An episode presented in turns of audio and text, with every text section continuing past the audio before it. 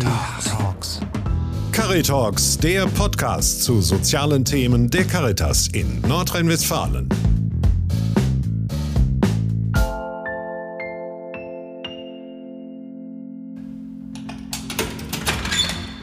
Die J V A ist ein Ort, wo der Inhaftierte eigentlich die Selbstbestimmung aufgibt. In jeder J V A einfach versuchen weiterzumachen, einfach dran denken, es geht irgendwie weiter. Ja, auch der, der, der Inhaftierte muss sich auf jemanden verlassen können. Das gibt natürlich Raum, wirklich das, was einen wirklich bedrückt, auch ähm, frei zu äußern. Herzlich willkommen zu einer neuen Ausgabe der Reihe Caritalks. Ich bin Pia Klinkhammer, Pressereferentin beim Kölner Diözesan Caritasverband. Und ich sitze heute nicht etwa in einem Studio, sondern an einem ganz besonderen Ort, quasi hinter Gittern, nämlich in der J V A Remscheid. Bei mir sitzt Ulrich Sander, der tatsächlich freiwillig hier hingeht, nämlich als ehrenamtlicher Begleiter eines Inhaftierten. Der Inhaftierte selbst ist auch heute bei uns und außerdem noch Martin Böller, Seelsorger hier in der J V A Remscheid. Und gemeinsam wollen wir darüber sprechen, wie wichtig die Begleitung von Inhaftierten ist. Hallo an Sie drei. Hallo. Ja, hallo. Hallo. Herr Sander, fangen wir mal mit Ihnen an. Sie sind eigentlich äh, wohlverdienter Ruheständler. Äh, Sie waren äh, berufstätig als Sachverständiger beim TÜV Rheinland, haben zehn Jahre lang als ehrenamtlicher Richter am Landgericht Wuppertal gearbeitet. Wie kamen Sie dazu, sich ehrenamtlich in der straffälligen Hilfe zu engagieren?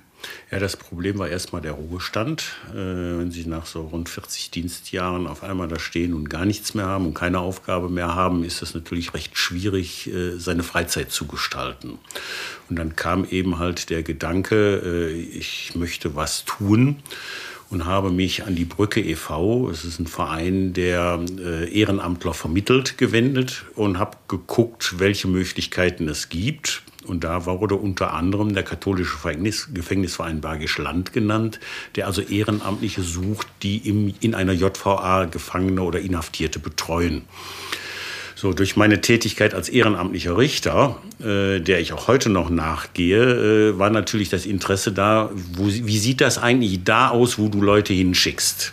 So, und damit war der Gedanke eigentlich geboren, einen Lehrgang bei dem Katholischen Gefängnisverein zu machen, äh, um ehrenamtlicher Betreuer zu werden. Und so bin ich hier hingekommen. Hatten Sie denn Berührungsängste? Das ist ja jetzt hier kein Ort, wo man so unbedingt gerne hingeht und sich äh, da länger aufhält, oder? Ja gut, erstmal erstmal zu Beginn des Lehrgangs bei dem Katholischen Gefängnisverein stand natürlich ein großes Fragezeichen. Wie sieht das überhaupt aus? Wie läuft das ab? Äh, wir sind dann auch im Rahmen dieser Ausbildung auch in Gefängnisse reingegangen. So hat man das erste Prozedere, das Einlassprozedere schon mal kennengelernt hat. Und ansonsten bin ich ein recht furchtloser Mensch. Ich traue mir zu, ein bisschen Menschenkenntnis zu haben, auch mein Gegenüber einschätzen zu können. Und ich habe da also keine Berührungsängste gehabt. Wie läuft das dann konkret ab? Wie muss man sich das vorstellen? Wie sind Sie jetzt in Kontakt mit dem Inhaftierten gekommen, der hier bei uns sitzt? Das läuft über den Seelsorger. Der Seelsorger hat ja nun einen engen Kontakt zu allen Inhaftierten. Und da, wo er die besondere Notwendigkeit sieht, einen Kontakt herzustellen, da kriegt man einen Vorschlag. Dann gibt es ein erstes Gespräch, ein erstes Treffen in der, in der J V A, in einem Besuchsraum zwischen dem Inhaftierten, dem ehrenamtlichen Betreuer und dem Seelsorger. Man checkt sich ein bisschen ab, man lernt sich kennen und hat dann, alle haben dann die Möglichkeit zu sagen, ja, wir wollen weitermachen oder das passt nicht, ich möchte das nicht. Wie war das für Sie? Dann frage ich mal den Inhaftierten. Ja, bei mir war es also so, ich hatte vorher eine andere Betreuerin äh, in Wuppertal, die ist dann aber äh, äh, schwer erkrankt und nach einer gewissen Zeit konnte sie gar nicht mehr kommen. Das war aber auch schon, das möchte ich einfach mal sagen, diese Betreuerin, wir haben uns einfach mal kennengelernt, da war ein Blickkontakt da und da hat es gepasst und dann haben wir uns immer, hat sie das, den, die Sache als Betreuer übernommen im Endeffekt. Irgendwann wurde sie schwer krank und dann ging das nicht mehr. Dann habe ich eine ganze Zeit gewartet und dann kam der Herr Böller auf die Idee, ich habe da jemanden für Sie, und dann kamen wir hier in Kontakt in diesem Raum. Und ja, ich glaube schon, auch schon beim ersten Mal hat man sehr schnell gemerkt, das könnte schon ganz gut passen im Endeffekt. Wie checkt man sich denn da ab beim ersten Mal? Worauf kommt es denn an? Wie, wie, wenn Sie sich ich erinnern weiß, an Ihre erste Begegnung? Das ist, glaube ich, so wie, ich glaube, wie es bei vielen Sachen ist, einfach, äh, wenn man einen Menschen sieht, ob man mit ihm kann oder nicht. Also das ist, glaube ich, wirklich so. Und äh, ja, das hat gepasst und wir kommen eigentlich aus der gleichen Branche, wir sind auf dem gleichen Leistungsniveau und das ist natürlich schon ideal, wenn Sie, wenn Sie als Gefangener mit einem Betreuer reden oder als Gesprächspartner, das, den Ausdruck höre ich viel lieber, äh, wo man im Endeffekt auf der gleichen äh, äh, Ebene ist in Bezug äh, von, vom Beruf und so weiter, ne? Die Zeit, als Sie keinen Gesprächspartner hatten, hat Ihnen schon was gefehlt. Haben Sie das gemerkt? Ja, die Frau wusste man ja nie, ob sie wiederkommt, ob sie nicht wiederkommt. Sie war schwer krank. Und dann habe ich mit dem Herrn Böller öfters Gespräche geführt. Die führe ich auch so alle zwei Wochen im Schnitt. Und das ging dann schon. Man muss ja einfach in, diesem, in jeder J V A einfach versuchen, weiterzumachen. Einfach daran denken, es geht irgendwie weiter und nicht depressiv werden und nicht äh, sich da irgendwo in, in, in, in seiner in Zelle zu verkriechen, das bringt nichts, das funktioniert nicht. Also die Zeit habe ich eigentlich auch noch so einigermaßen ganz gut überstanden. Es ist natürlich besser, wenn man jemanden hat, ne? eine, eine, nächste, eine zusätzliche Gesprächsperson. Und es sind eben auch andere Personen hier im Hause, wie die meine Psychologin, mit der kann ich sehr gut, da kann man auch sehr genau, oder auch mit der Anstaltsärztin damals. Das ist, das sind so die vier, fünf Personen, okay, die ein Vertrauen von mhm. meiner Seite und ihrer Seite haben. Die haben ja auch eine Schweigepflicht in gewisser Hinsicht. Und das funktion- funktionierte auch. Die Zeit habe ich auch einigermaßen gut überstanden, das reicht. Was ist denn das Besondere in den Gesprächen mit dem Herrn Sander? Oder worüber sprechen Sie überhaupt so, wenn Sie sich sehen? Ja, er hilft mir manchmal bei Sachen, wie zum Beispiel, ich habe eine verhältnismäßig lange Strafe. Wenn ich rauskomme, muss ich, muss ich, muss ich mir natürlich wieder ein Fahrzeug holen und so.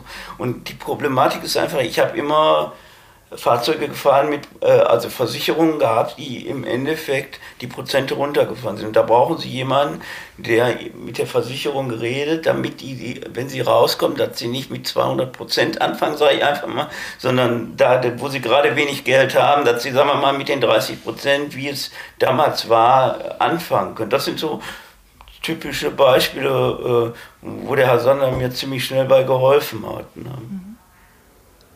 Sie noch ein Beispiel, Herr Sander, was so Gesprächsthemen sind? Ja gut, das ist alltäglich. Also ich sag mal, im Rahmen, im, im Laufe der Zeit, wir kennen uns jetzt so knapp zwei Jahre. Das stimmt, das stimmt nicht. Nee? Das ist so, ich habe hab ein Hörgerät normalerweise. Mhm. Und die von Gerst haben gesagt, das Ding ist über drei Jahre alt. Mhm. Und sie waren nur... Sie waren noch nicht da, das war in dem Zeitpunkt, wo das gerade kam. Das ist über drei Jahre. Ja, dann, dann sind es jetzt drei Jahre sogar schon. Man lernt sich natürlich kennen. Es gibt immer mal wieder, ich sag mal, Phasen. Ich, ich versuche also relativ regelmäßig die Besuche zu machen, weil für mich als Ehrenamtler ist ein, ein Stichpunkt sicherlich Verlässlichkeit. Ja, auch der, der, der Inhaftierte muss sich auf jemanden verlassen können. So, die J V A ist ein Ort, äh, wo der Inhaftierte eigentlich die Selbstbestimmung aufgibt. Und wenn er dann einen ruhenden Pol hat, der, der pünktlich und äh, regelmäßig kommt, ist das für ihn sicherlich ein Haltepunkt. So, und da spricht man natürlich auch, wenn ich jetzt zum Beispiel in Urlaub fahre, bin drei Wochen in Urlaub, dann sage ich, ich kann also in vierzehn Tagen nicht kommen, weil ich bin in Urlaub. Wo geht es denn hin? Ja gut, ganz normales Interesse. So, und dann spricht man halt darüber. Oder ich komme wieder und dann sagt er, wie war der Urlaub? Ne? So, oder wir, wir tauschen uns mal aus, äh, essen gehen. Äh, was isst man, was isst er gerne, was esse ich gerne? Äh, so alltägliche Sachen. Äh, So, und dann geht es natürlich auch an Punkte, wo man dann mal, wo er dann nach außen quasi Hilfe braucht, äh, äh, mal Kontakt da aufnehmen oder Kontakt da aufnehmen oder auch mal eine Meinung hören.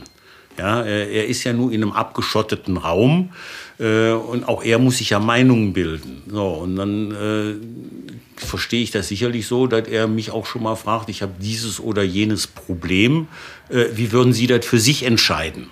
ja, so, um sich dann selbst eine Meinung zu bilden. Ja, und äh, als Ehrenamtler äh, hat er natürlich eine Vertrauensperson, wo er sicher sein kann, das steht nicht, wenn ich das jetzt gesagt habe, fünf Minuten später in der Akte. Wie oft treffen Sie sich? Nach ähm, feste Zeiten oder nach Bedarf?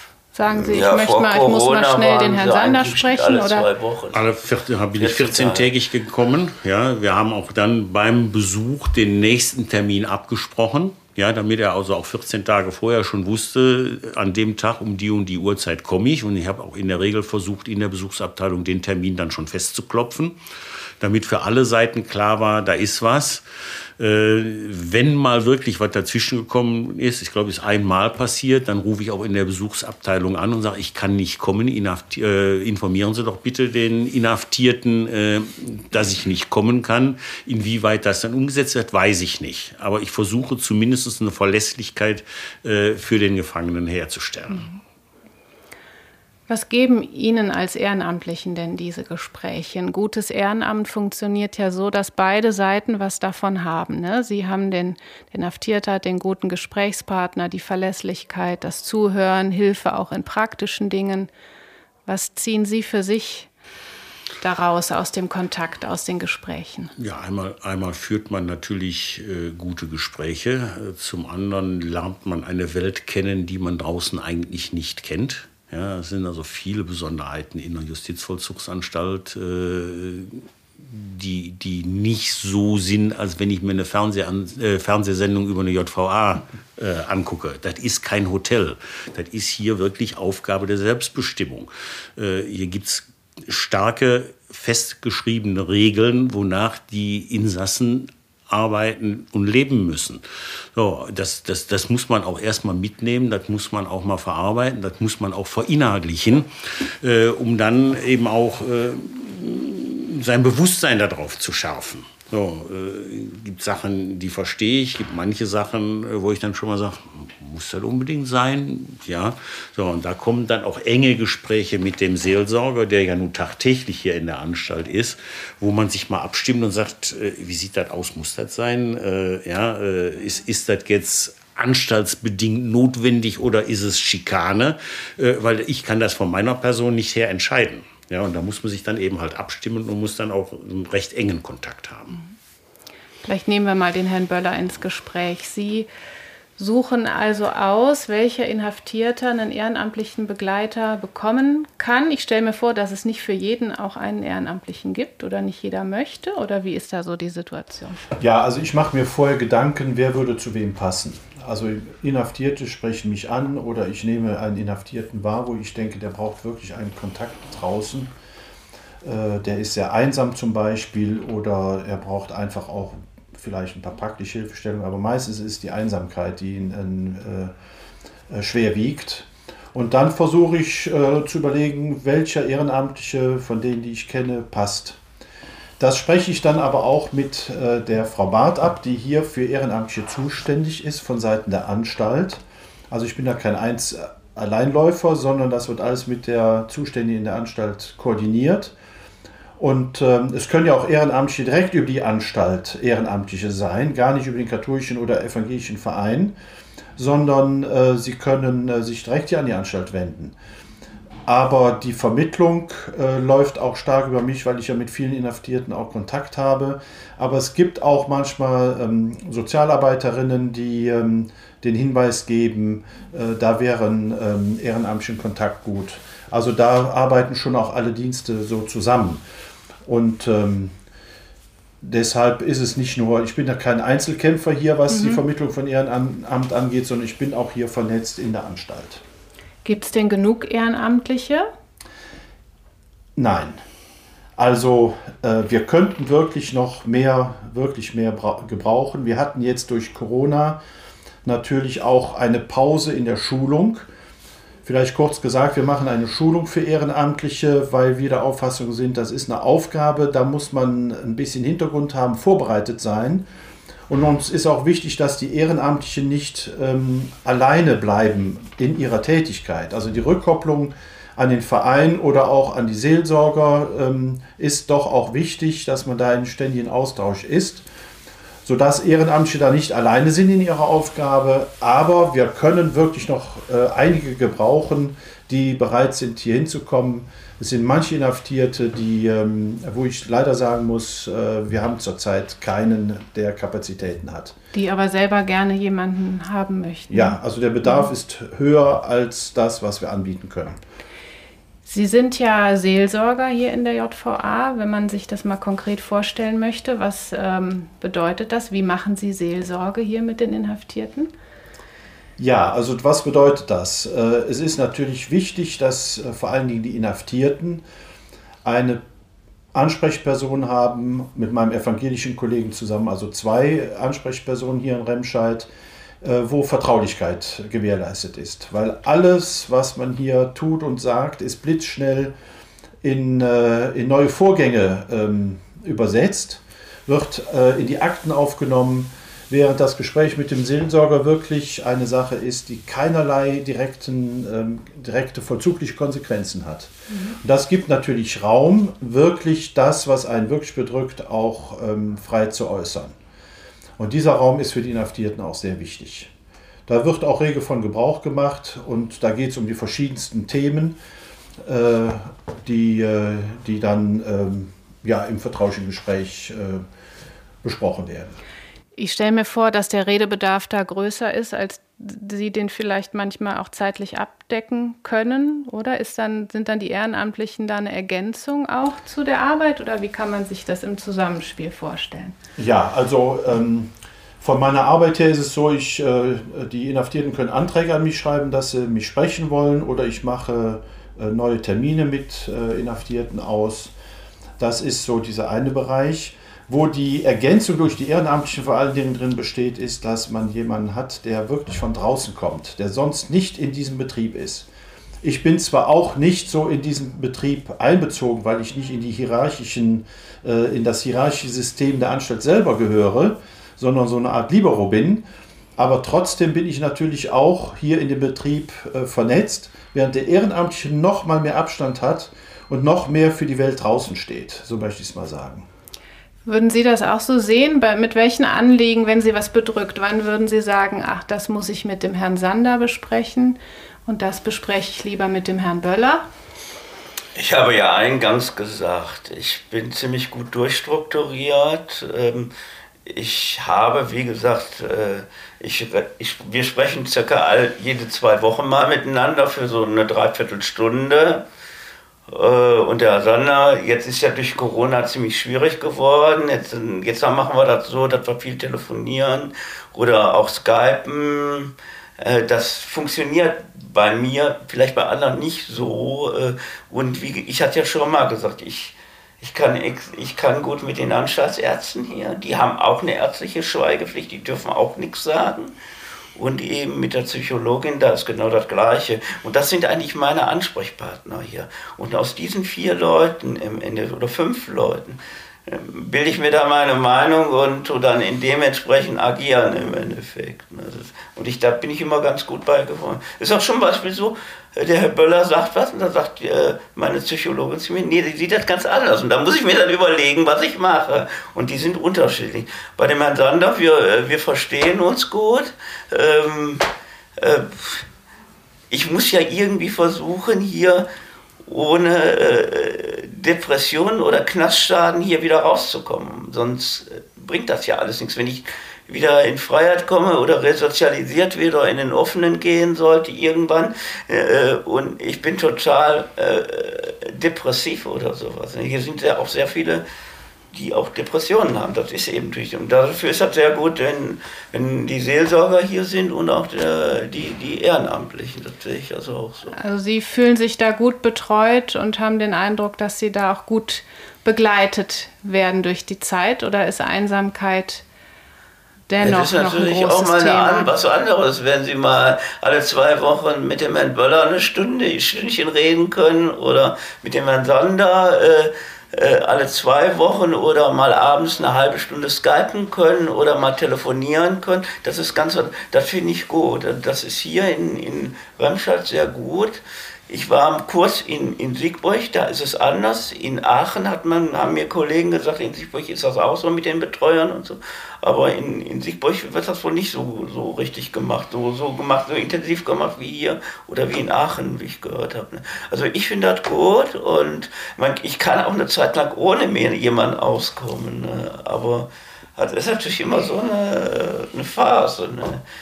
Wenn einer nicht kann, dann kann er eben nicht. Das ist leider so. Ne? Ja, wir haben ja über diese, ich sag mal, über diese Länge der Betreuungsphase, haben wir uns irgendwann auch mal, oder ich habe mir überlegt, bin gefragt worden, äh, wäre es möglich, dass man sie anrufen kann. So, und äh, das ist natürlich eine Frage, äh, die geht schon ins Mark. Äh, ja. ähm, ich habe dann entschieden, ja, ich lasse mich anrufen, das heißt, ich lasse dann meine Telefonnummer über die Anfall, Anstalt freischalten für den Inhaftierten, sodass er auch mal die Möglichkeit hat, ich sag mal, er hat zu bestimmten Zeiten Zugang zu einem Telefon, was im Hafthaus auf dem Gang ist, wo er dann telefonieren kann. Und wenn der Schuh drückt, dann hat er auch mal und kann zum Hörer greifen und sagen, oh, ich habe jetzt das und das Problem. Das Problem werde ich sicherlich dann nicht lösen können, ad hoc, mhm. aber er hat zumindest erstmal einen Zuhörer. Ja, anders als wenn er auf, äh, in, in seinem Haftraum sitzt, äh, guckt die Wände an und versucht, das Problem zu lösen. Auch das ist ein Lösungsansatz. Der bringt zwar nicht das, die Lösung des Problems, aber die schafft Erleichterung. Die Intensität des Kontaktes ist natürlich, hängt natürlich von den Beteiligten ab. Also ein Ehrenamtlicher, der sagt, der Inhaftierte kann mich anrufen, das ist die Entscheidung ja auch des Ehrenamtlichen. Und manche sagen, nein, das möchte ich nicht. Das finde ich auch wichtig, dass die Ehrenamtlichen bleiben souverän da in der Frage, wie sehr bringe ich mich ein. Ähm, sonst wird nachher die Hemmschwelle, ehrenamtlich tätig zu sein, zu hoch, weil ähm, wer eine Hand geben will, der gibt eine Hand und muss nicht den ganzen Arm hergeben. So, also diese Klarheit ist eben auch wichtig, wenn ich das Ehrenamt mache, dass ich mir klar darüber werde, wo sind meine Grenzen, was gebe ich ein. Das Thema Nähe und Distanz ist ein ganz wichtiges Thema und äh, deshalb ist auch wichtig diese Schulung und auch Begleitung der Ehrenamtlichen, damit die genau wissen, was ist das, was wirklich zu mir passt, was möchte ich und was möchte ich nicht. Ja, das finde ich auch wichtig. Ähm, die Rede sei ja, ja, nein, nein und die Klarheit äh, für den Ehrenamtlichen ist eine sehr wichtige. Aber ich will einfach das nochmal einfach mal sagen. Es ist ganz wichtig, dass die auch die, die Inhaftierten, dass sie überhaupt wollen im Endeffekt. Das ist, das ist zum Beispiel mit Gesprächen mit dem Herrn Böller. Das sind Sachen wie, hier wird Sport angeboten. Es, es machen aber viele nicht. Ne? Und ich finde, das ist wichtig. Und dass man viel raus, so, so viel wie möglich an die Luft kommt, wie es angeboten wird. Äh, manche bleiben auf die Zelle und das ist ein Riesenproblem hier. Ne? Nicht von der J V A, die wollen einfach nicht mehr. Ne?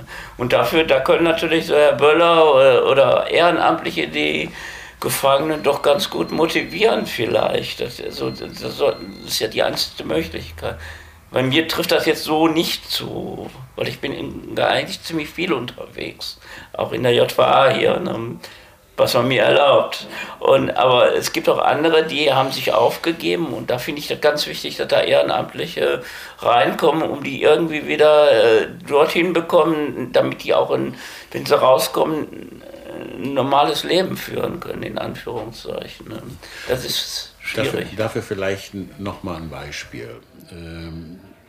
Wir haben jetzt nächste Woche irgendwann einen Ausführungstermin. Amtlich heißt es immer Ausführung zur Lebenserhaltung.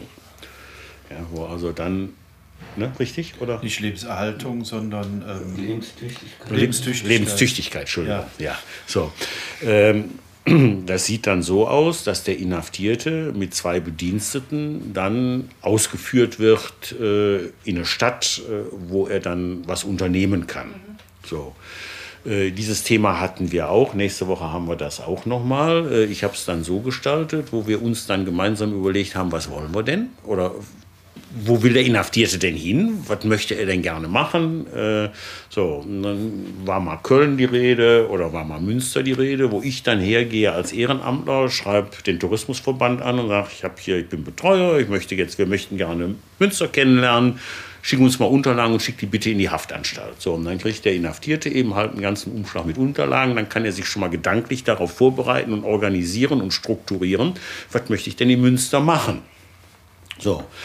Äh, formal sieht dann der Ablauf so aus, dass er mit zwei Bediensteten in Zivil dahin fährt. Er hat Zivilsachen an äh, und kann dann in der Stadt das machen, was er sich so vorgenommen oder geplant hat.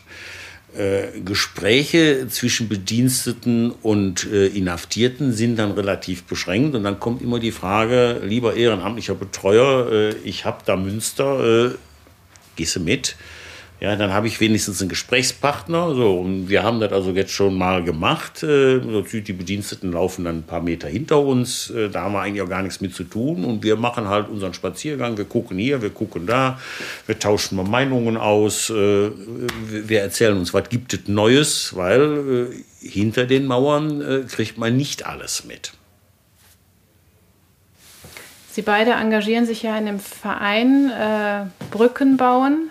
Heißt der Verein katholischer? Ja, der heißt Katholischer Gefängnisverein Bergisch Land e V und mit dem Schlagwort das Schlagwort, das habe ich mir so gemerkt. Ja, genau, ja, das ist ja eben auch halt nicht die Brücke und das, genau. das, das ist also das Sinnbild auch, die Brücke von der geschlossenen Anstalt in die ja. Freiheit. Das wollen wir damit tun. Ja. Und dieses Thema nehmen wir natürlich auch sehr ernst.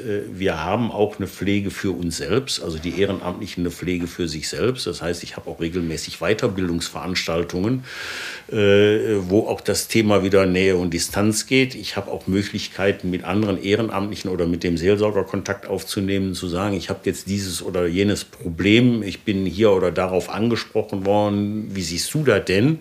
Bin ich, lehne ich mich jetzt schon zu weit aus dem Fenster raus, weil ich mache das auch nicht nach Gutsherrenart, sondern ich stimme mich da auch ab. Ja, Herr Sander und ich sind da im Vorstand in dem Verein und dann sei auch ein kurzer Werbeblock erlaubt. Also die Empfehlung, mal im Internet nachzuschauen unter Katholischer Gefängnisverein für das Bergische Land e V. Da haben wir unsere Website und da kann man auch weitere Informationen bekommen, auch wie man Kontakt bekommt. Also ähm, Äh, herzliche Einladung, sich da auch kundig zu machen und zu uns zu stoßen. Wir machen immer wieder auch Schulungen für Ehrenamtliche. Im Moment läuft eine und äh, man hätte es sehen müssen. Wir hatten gestern, äh, letzte Woche hatten wir ein Treffen der Schulungsteilnehmer mit Inhaftierten hier in, in Remscheid und wie begeistert beide Seiten waren von dieser Begegnung. Ja, das hat also vor allen Dingen den Inhaftierten hat das unheimlich gut getan, dass einfach Leute von draußen kamen und mit ihnen eine Stunde geredet haben. Und wenn man das erlebt, ja, das ist wirklich etwas sehr Kostbares. Deshalb, also das ist jetzt der Werbeblock. Schauen Sie sich die Website an und ähm, ja, dann ergänze ich den jetzt noch, dann schauen Sie sich auch die Fotos an. Da sind nämlich auch eine ganze Menge Fotos von der, vom Inneren der Haftanstalt drin, mhm. wo man sonst nicht hingucken kann. Ja.